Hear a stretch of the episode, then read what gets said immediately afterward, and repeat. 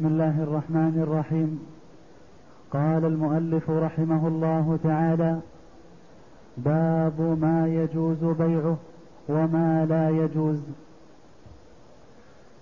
تحت هذا الباب يذكر المؤلف رحمه الله تعالى الاشياء التي يجوز بيعها وصفة البيع الصحيح ويذكر الأشياء التي لا يجوز بيعها وصفة البيوع الفاسدة والباطلة والتي لا يحل التعامل بها.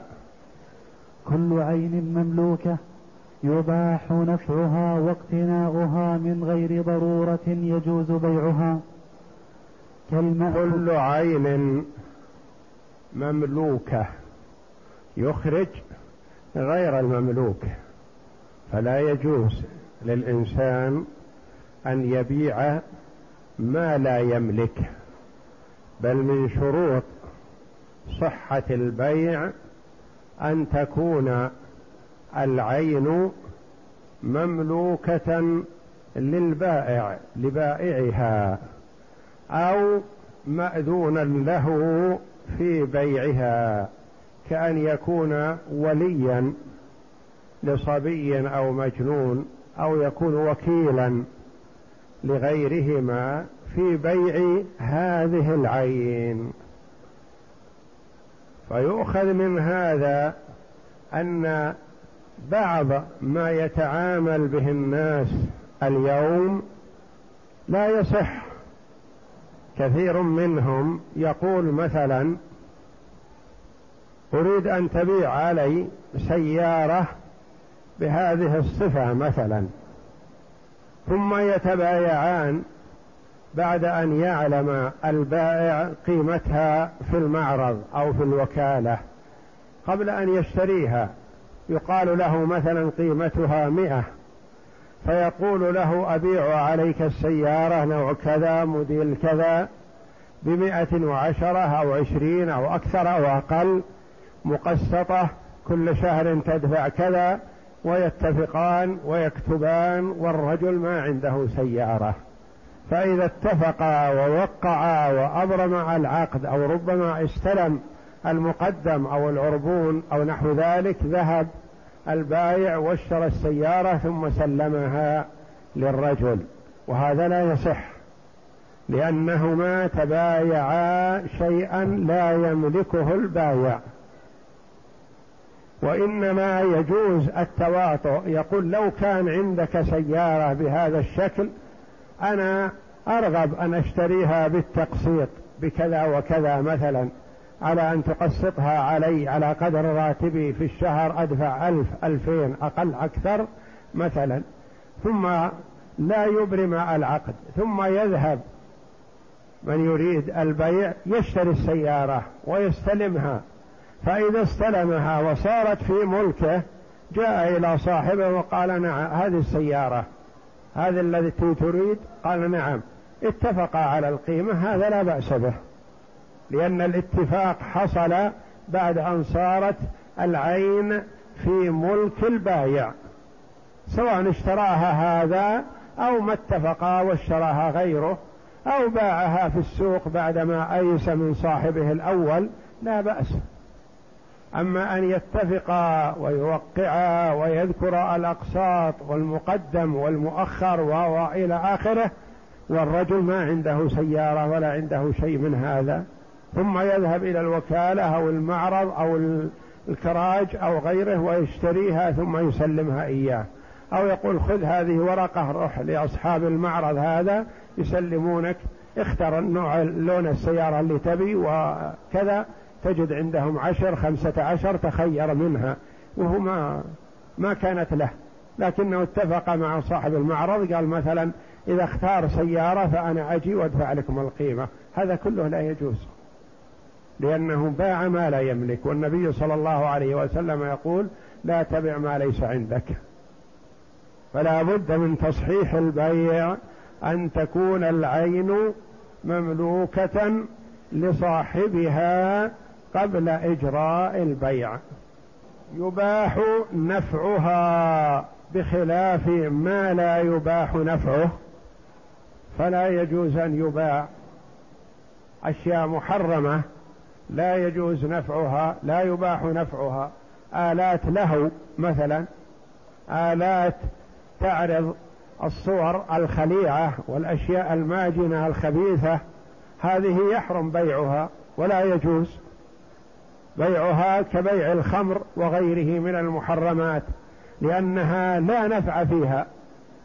أما ما كان ينفع ويضر هذا يجوز بيعه إذا استعمل في النافع. يباح نفعها واقتناؤها. يخرج ما لا يجوز اقتناؤه. مثلا كالكلب. من اقتنى كلبا غير الكلب المأذون فيه نقص من أجره كل يوم قيراط والقيراط كالجبل. متى يحصل المرء على قيراط من الأجر فيذهب في اقتنائه الكلب. واقتناؤه من غير ضرورة. هناك شيء يباح نفعه لكن لضرورة هذا لا. ما كان لضرورة ما ي... لغير ضرورة يعني يباح نفعه في الاختيار. أما ما كان يباح نفعه لضرورة فهذا لا يجوز بيعه لأنه عند الضرورة يستعمل ولا يباح بيعه. مثل مثلا الميتة. الميتة لا يباح نفعها. ولا تستعمل ولا يستفاد منها إلا عند الضرورة. رجل كاد أن يموت جوعا إما أن يأكل الميتة أو يموت جوع. نقول في هذه الحال يباح بيع الميتة؟ نقول لا البيع الميتة محرم بيعها. لأن إباحتها الآن ليس في حال اختيار فيجوز بيعها. إباحتها لأجل ضرورة فلا الضرورة لا تبيح البيع. لو أن شخص مثلا عنده شاة ميتة في الطريق في البر ثم جاء شخص جائع يكاد أن يموت جوع وليس معهم طعام حلال سوى هذه الميتة قال هذه الميتة لي بكم تشتريها؟ قال أنا جاية إما أن آكل أو أموت. قال طيب بكم تشتريها؟ هل يصح بيعها؟ لا. هذه قد يقول قائل هذه يباح نفعها هذه الميتة نعم الآن في هذه الحال يباح نفعها لكن هل هو إباحة مطلقة أو إباحة لأجل الضرورة؟ لأجل الضرورة. فما أباحته الضرورة لا يحل بيعه. نعم. كالمأكول. كالمأكول والمشروب والملبوس والمركوب والعقار والعبيد والإماء. لقوله تعالى وأحل الله البيع. مثل رحمه الله بالأشياء التي يجوز بيعها ويجوز الانتفاع بها. قال كالمأكول. طعام حلال يجوز بيعه. والمشروب سواء كان أي نوع من أنواع الشراب المباح استعماله بخلاف الخمر. فالخمر مشروب لكنه حرام فلا يجوز بيعه. وقد لعن صلى الله عليه وسلم في الخمر عشرة. عشرة كلهم ملعونون في الخمر. واحد الشارب وتسعة ما شربوا وما استعملوه وربما أنهم ما ذاقوه ولا دخل أجوافهم. لكنهم لعنوا بسببه. البايع والمشتري والعاصر والمعتصر والحامل والمحمول إليه إلى آخره. عشرة ملعونون في الخمر والشارب واحد لأنها خبيثة. المشروب الحلال مشروب عصير تفاح برتقال نوع أي نوع من أنواع العصير شاهي قهوة. مثلا كل الأشياء المشروبة المباحة يجوز بيعها. والملبوس ما يلبس يجوز بيعه والمركوب من دابة بعير أو بقى أو حمار أو فرس أو سيارة أو غير ذلك أو باخرة كلها يجوز بيعها لأنها تركب ويستفاد منها في الركوب. والعقار العقار الأراضي والبيوت والعمائر ونحوها لأنها ينتفع بها. والعبيد الأرقة وأصل الرق سببه الكفر. الرق الشرعي سببه الكفر. إذا تقابل الجيشان الجيش الإسلامي والكفار فانتصر المسلمون على الكفار بنصر الله جل وعلا. إذا أخلصوا النية لله نصرهم الله. ثم ما استولوا عليه من الرجال والنساء والصبيان يكون أرقى للمسلمين. على تفصيل في هذا في باب الجهاد كما تقدم في بعض أحواله. هؤلاء أرقى هم وذراريهم. ثم إن الإسلام رغب في العتق. وجعل له طرق كثيرة. كفارة الظهار كفارة اليمين كفارة الوقاع في نهار رمضان. كفارات كثيرة تبدأ بالعتق. قتل النفس خطأ تبدأ بعتق الرقبة. هذا الرق الذي هو رق شرعي يباع ويشترى. الغنيمة مجموعة قسمها الإمام أو القائد بين الغانمين. فهذا صار نصيبه أربع خمس عشر إماء. تكون أرقة له المتزوجات عند أزواجها وبنات أسر عالية لكن سبب الكفر ذلهم الله. فهذه الإماء التي استولى صارت نصيب هذا الرجل له أن يتسرى منها ما شاء تكون فراشا له وله أن يبيع منها ما شاء. هذه ما أعجبته يريد أن يبيعها يحرج عليها ويبيعها لأنها ملكه رقيقة. لو كانت بنت ملك الكفار. صفية رضي الله عنها أم المؤمنين بنت حيي بن أخطب كانت بنت كبير اليهود وزعيمهم فكانت في الغنيمة فصارت بيد رجل من المسلمين فأتت تستعين النبي صلى الله عليه وسلم فأخذها النبي صلى الله عليه وسلم وسدد عنها القيمة لسيدها وجعلها زوجة له عليه الصلاة والسلام فكانت من أمهات المؤمنين رضي الله عنها وأرضاها. فهذا هو الرق الشرعي الصحيح بخلاف الرق الذي يكون نتيجة الاختلاس والانتهاب كما هو في العصور المتأخرة يذهب بعض اللصوص والحرامية مثلا ويغيرون على هذه البلدة في الصباح ويختطفون من أولادهم من بنيهم وبناتهم ثم يذهبون إلى بها إلى مكان آخر ويبيعونها أرقا كما هو الحال قبل عشرات السنين. هكذا. هذا رق مو شرعي ويحرم. ومن علم عن صفة اختلاسه واختطافه يحرم عليه أن يشتريه. ولو اشتراه يحرم عليه استرقاقه لأنه حر. كالعبيد الذي هم الأرقة الرق الشرعي والإماء آه، النساء. مثله العبيد يراد به الذكور والإماء الإناث. فله أن يبيعها وإذا زوجها من رقيقه مثلا كان إنتاجهم كذلك أولادهم أرقى مثلهم يباعون ويشترون حتى يعتقوا.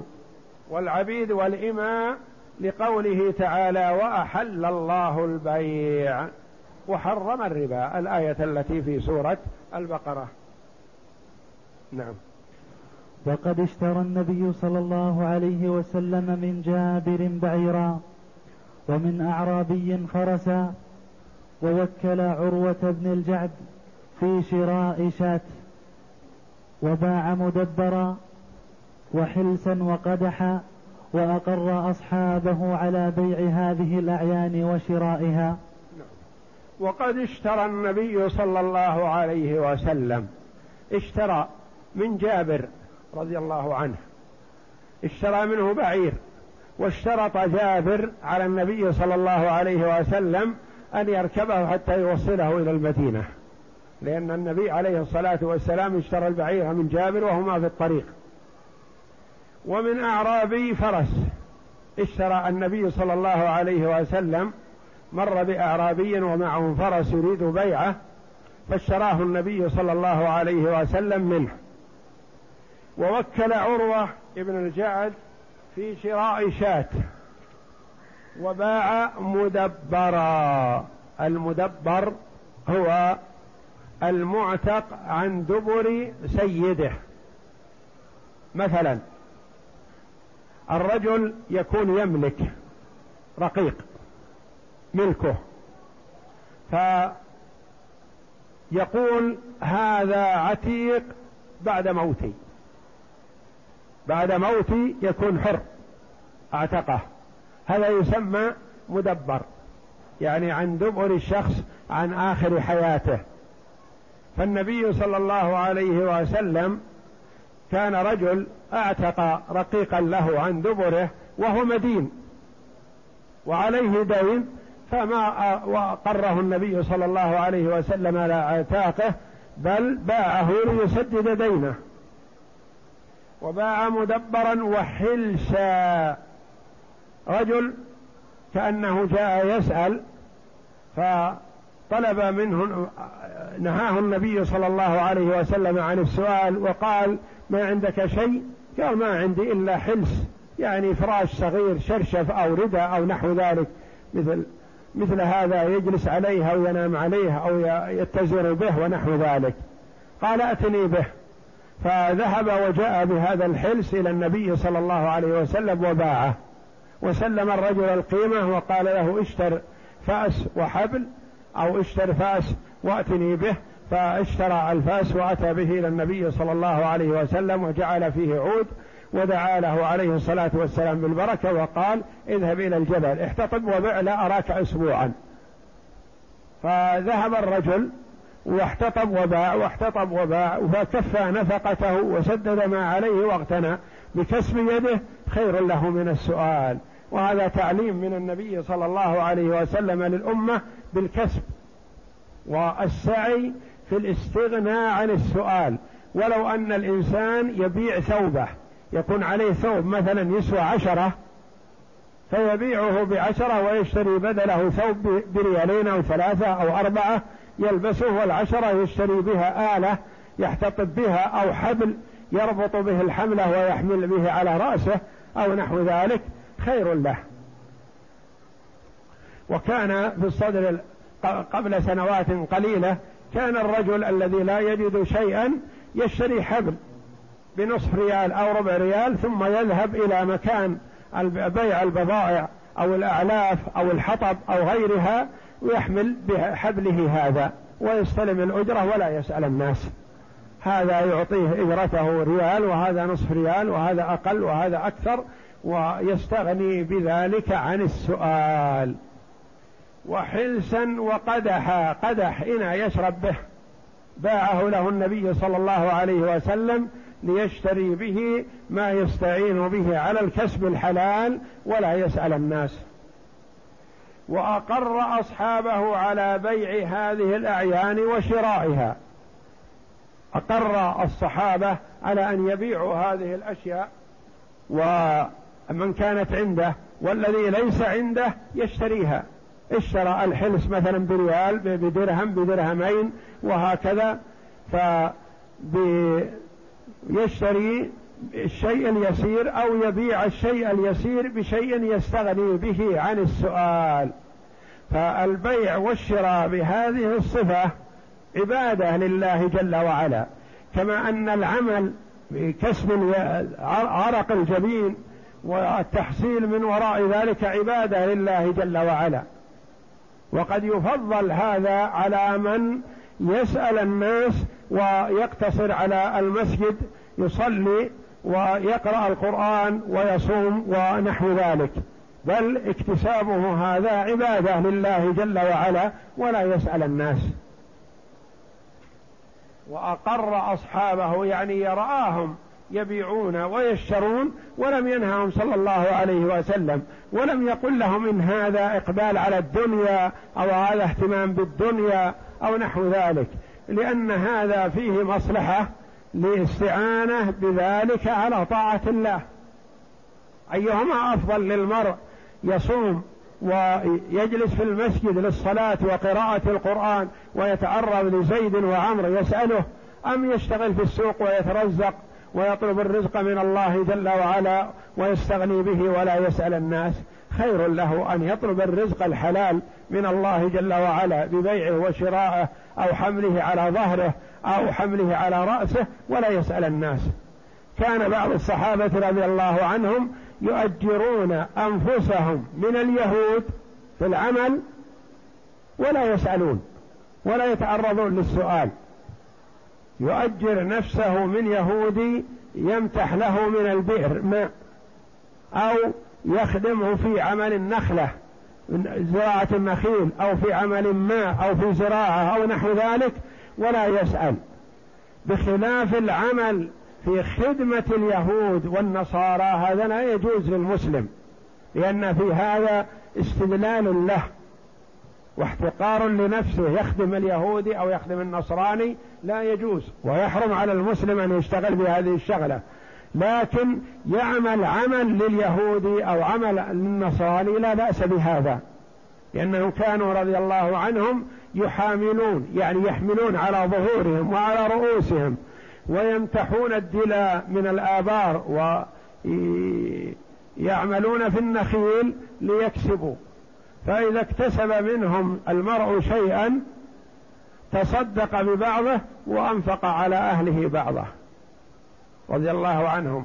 كما قال الصحابي لما نزلت آية الصدقة كنا نحامل على ظهورنا. فنكسب ونتصدق.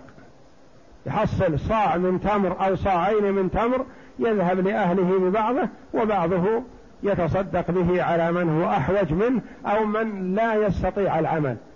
لأن اللي يستطيع العمل نعمة من الله لو لم يكن يملك شيء ما دام يستطيع العمل فهو يعمل. ولهذا قال النبي صلى الله عليه وسلم في الزكاة لا حظ فيها لغني ولا لقوي مكتسب حتى لو لم يكن غني. ما دام قوي ومكتسب يصلح للاكتساب يصلح يعمل لا تحل له الزكاة. ويجوز بيع دود القز وبزره لأنه منتفع به. أشياء مثلا لا يحل أكلها لكنه ينتفع بها. وقد تكون أشياء مهينة حقيرة لكن ينتفع بها يجوز بيعها ما دام فيها نفع يعود على المرء يجوز بيعها. قال ويجوز بيع دود القز الدود دود يخرج من الأرض على شكل سلو أو حشرات أو نمل أو نحو ذلك لكنها تتولد منها القز الحرير. تأكل من الشجر أو تأكل من الأغصان أو من الأوراق أو كذا ثم تفرز مادة حريرية يستفاد منها في الحرير هي أجود أنواع الحرير وهي أحسن بكثير من الحرير الصناعي. هذا الدود الذي يفرز هذا الإفراز يجوز بيعه. يقول مثلا تعال عندي أنا بهذه الشجرة أو هذه الخلية كذا هذا العدد ننظرها مثلا مئة مئتين. أبيعها عليك بكذا وهذه المئة والمئتين تتوالد فيما بعد. فيبيعها وإن كانت دود وإن كانت مثابة حشرات ما ما يستفاد منها يعني في حد ذاتها لكن فيما تفرزه. قال ويجوز بيع دود القز وبزره سماه بزره يعني بيضه فراخه. ما صار يفرز إلى الآن هو على شكل حبات صغيرة شبه بالبيض شبه بالحب الذي يكون مثلا داخل الأشياء التي تؤكل مثل العبس الذي في التمر. هذا يسمى بذره مثلا. الحبوب التي تبذر مثلا وتنبت الشجر منها هذا بذر. لكن هذه ليست بذر ليست حبوب وإنما لكونها تخرج من الأرض لأن هذا دود القز. إذا حفر شيء من الأرض الخفيف خرج بكميات كبيرة. خرج شيء منه يتحرك وشيء على شكل آه، حبات صغيرة وهو فيه روح ينمو شيئا فشيئا حتى يبدأ يفرز الحرير. فهذا يجوز بيعه وإن كان مستهان به ومحتقر لكن لما يترتب عليه من الفائدة فيما بعد. وبيع النحل في كوارته ومنفردا عنها. وبيع النحل النحل الذي يولد العسل. مناحل مثلا معروفة. يقول تعال عندي في هذه الجهة مجموعة مناحل. أبيع عليك برج برجين ثلاثة خمسة عشرة مثلا. يقول في حاجة إلى يقول أبيع البرج هذا فقط. لأجل أنه يتوالد. أنا أريد بس أوجد له أصل. فيأخذ مثلا عشرين ثلاثين نحلة مثلا ويوديها إلى بستانه فإذا بها بعد أشهر أصبحت شيء كثير. هذا يجوز بيعه يجوز بيعه سواء كان في الشمعة ومناحله التي ينتج فيها النحل أو في الشجر. يقول أنا أبيع عليك هذه ما في هذه الشجرة عشرين ثلاثين مثلا تأخذها.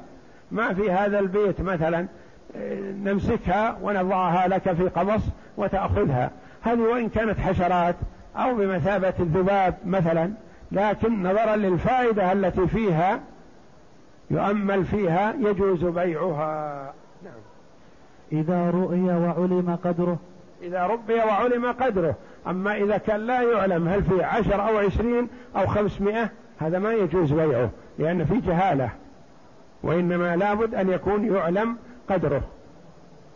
وبيع الطير الذي يقصد صوته كالهزاز والبلبل والببغة لأنه يشتمل على منفعة مباحة أشبهت الأنعام. وبيع الطير الذي يقصد صوته. الطير فيه نوع من الطيور طيور للزينة. تجمل ولها أصوات حسنة أو تنبه عند الدخول أو تنبه عند الخروج.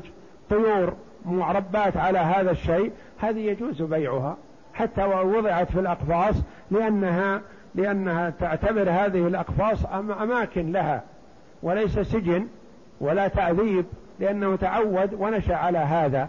والببغاء اللي يردد الأصوات مثلا إذا سمع صوت أعاده وهكذا الحيوانات والطيور التي يستفاد منها.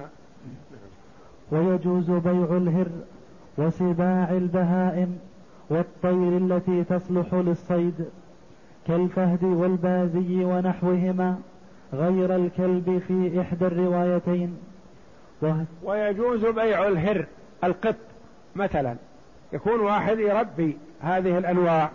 وهذه الأنواع عودت على أنها مثلا تأكل الحشرات وتطرد الفار وكذا وكذا. يجي الرجل يقول أنا أريد أن أشتري منك قط هر. يقول ما يخالف بكم؟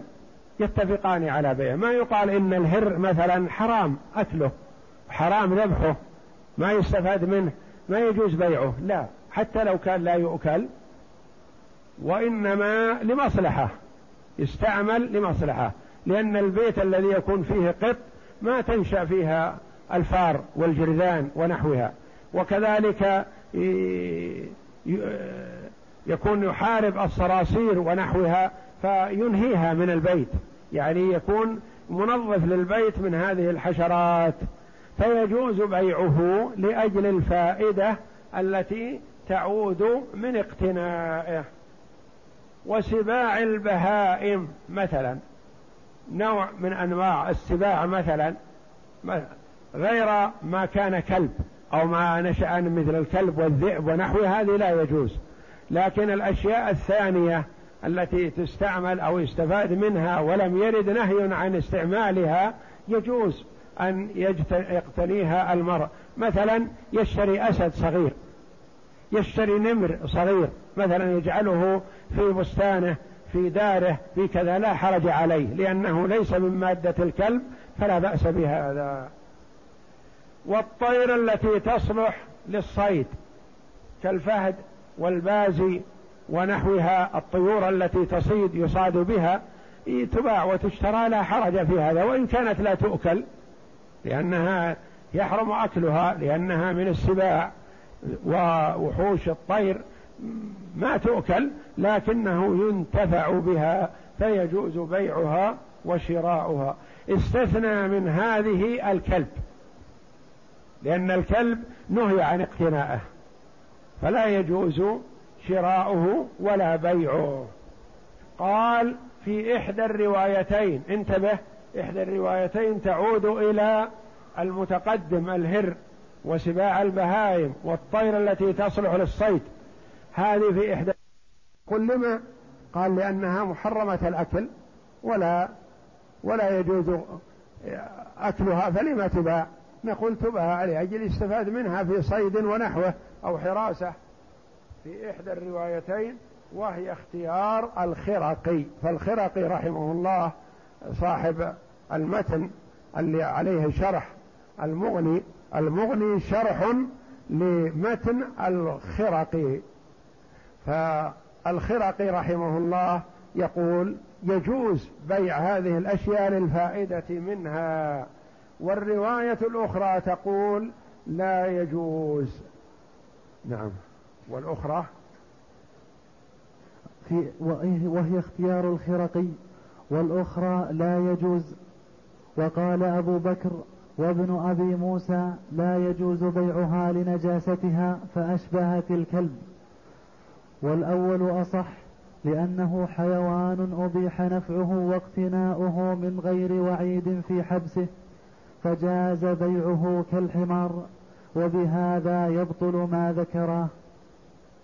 يقول في الرواية الأولى التي أخذ بها الخرقي رحمه الله قال يجوز بيع هذه الأشياء للاستفادة منها.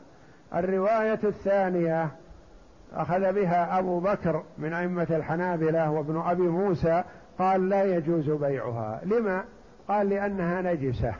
هذه محرمة الأكل فهي نجسة ولا يجوز بيع النجس.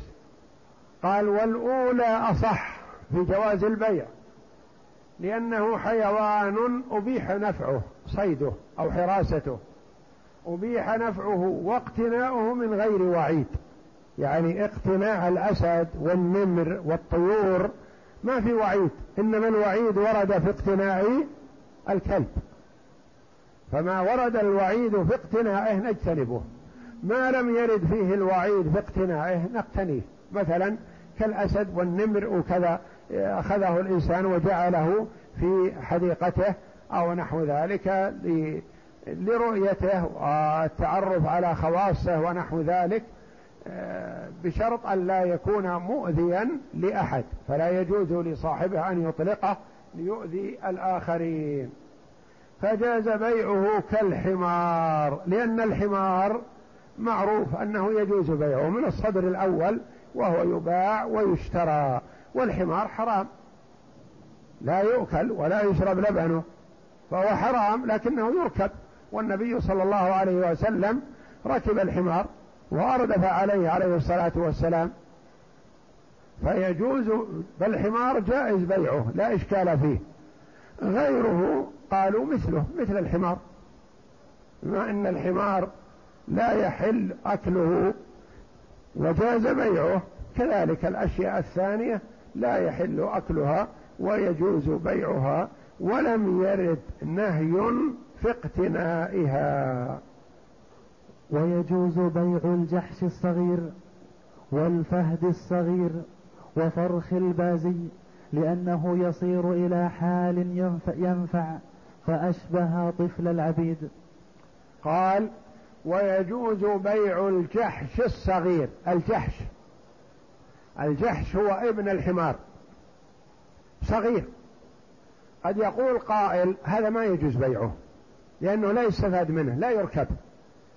الآن ولا يؤكل لما أجزتم بيعه؟ هذا نجس. نقول نعم أجزنا بيعه باعتبار المآل لأن الحمر بعضها مشهور مثلا وينفع. ويركب عليه ويحمل الأثقال ويسير بسرعة وبعضها أصيل وبعضها هجين وبعضها ردي مثلا. فهذا عنده مشهور بتغذية الحمير مثلا. الرجل جاء يشتري منه حمار صغير. يقول هذا معروف أنه إذا كبر ينتفع به. فيجوز بيعه وإن كان في الحال ما ينتفع به. لكن في المآل إذا كبر ينتفع به. ويجوز بيع الجحش الصغير والفهد الصغير والصقر ونحوها مثلا الأشياء التي تستعمل للصيد وإن كانت ما تصيد الآن ولا علمت لكنها باعتبار المآل أنها قابلة للتعلم بعد الكبار.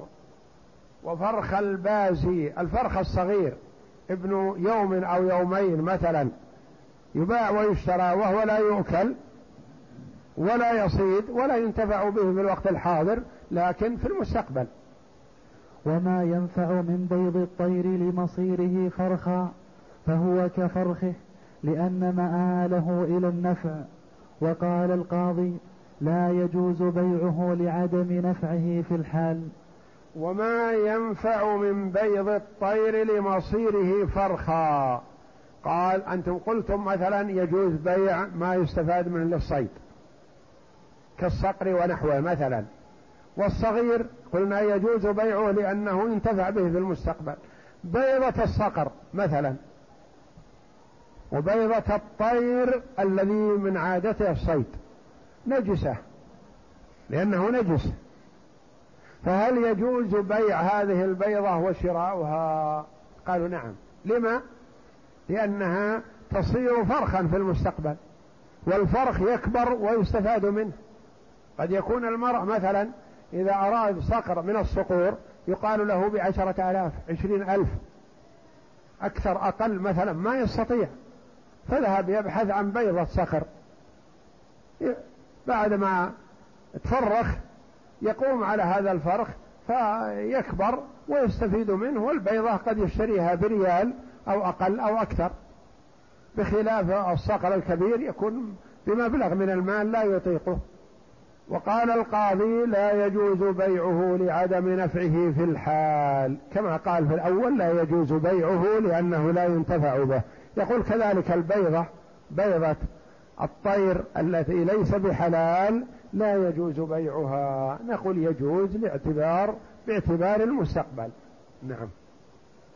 قال أحمد أكره بيع القرد. قال ابن عقيل هذا محمول على بيعه للإطافة به واللعب. فأما بيعه لحفظ المتاع فيجوز لأنه منتفع به. قال الإمام أحمد رحمه الله أكره بيع القرد. لو أن شخصا بدأ يصيد من القردة ثم يدخل بها للسوق ويبيعها. قال أكره ذلك. قال ابن عقيل من أئمة الحنابلة رحمهم الله قال يجوز بيعها القرد بالتفصيل. إن كان قصده أن يلعب به أو لأجل أن يلعب به الأولاد أو يدور به في الأسواق يكسب من ورائه شيئا. هذا لا يجوز لأنه هذا لا فائدة فيه هذا لعب ولهو له بشيء محرم. أما إذا كان لفائدة كأن يكون عرف القرد أنه يحرس أنا أشتري هذا القرد لأجل أن أوكله على هذه البضاعة يحرسها. إذا ذهبت للصلاة أو لحاجة من الحاجات بدل ما أجلس عند بضاعتي يكون هذا القرد تعلم وتعود الحراسة. هذا إذا اشتري من أجل الحراسة والحفظ فلا بأس بذلك لأن هذا نفع صحيح ولم يرد نهي عن اقتناء القرد. نعم.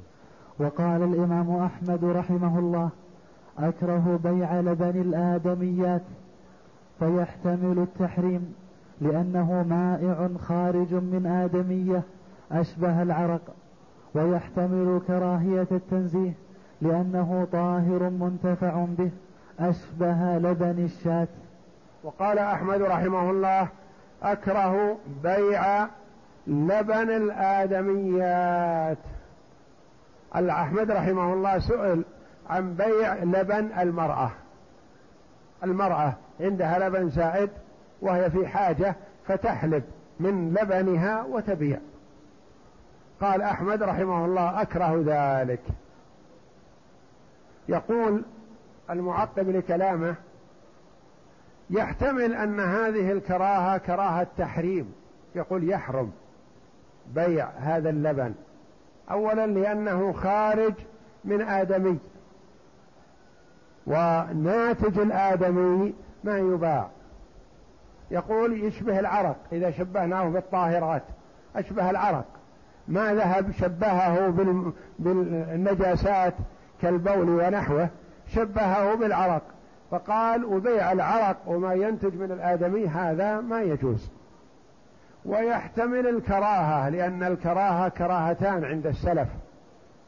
كراهة تحريم يعني محرم.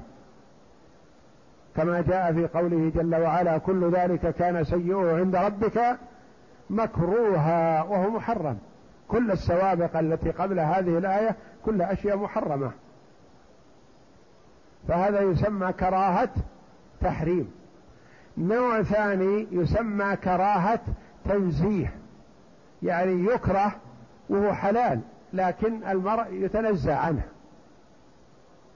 مثلا يكره أكل الكراث والبصل وكذا.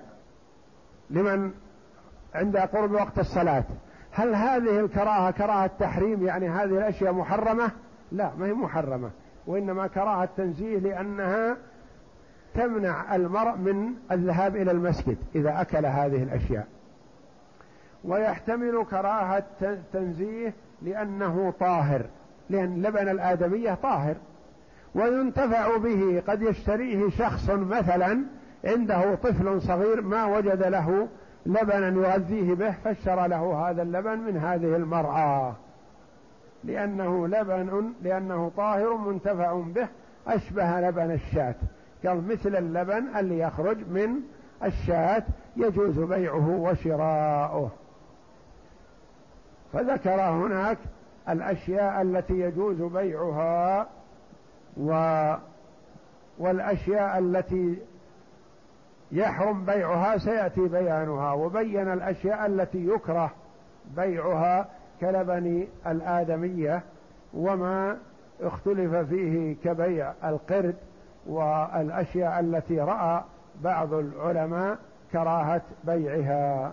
والله أعلم. وصلى الله وسلم وبارك على عبد ورسول نبينا محمد وعلى آله وصحبه أجمعين.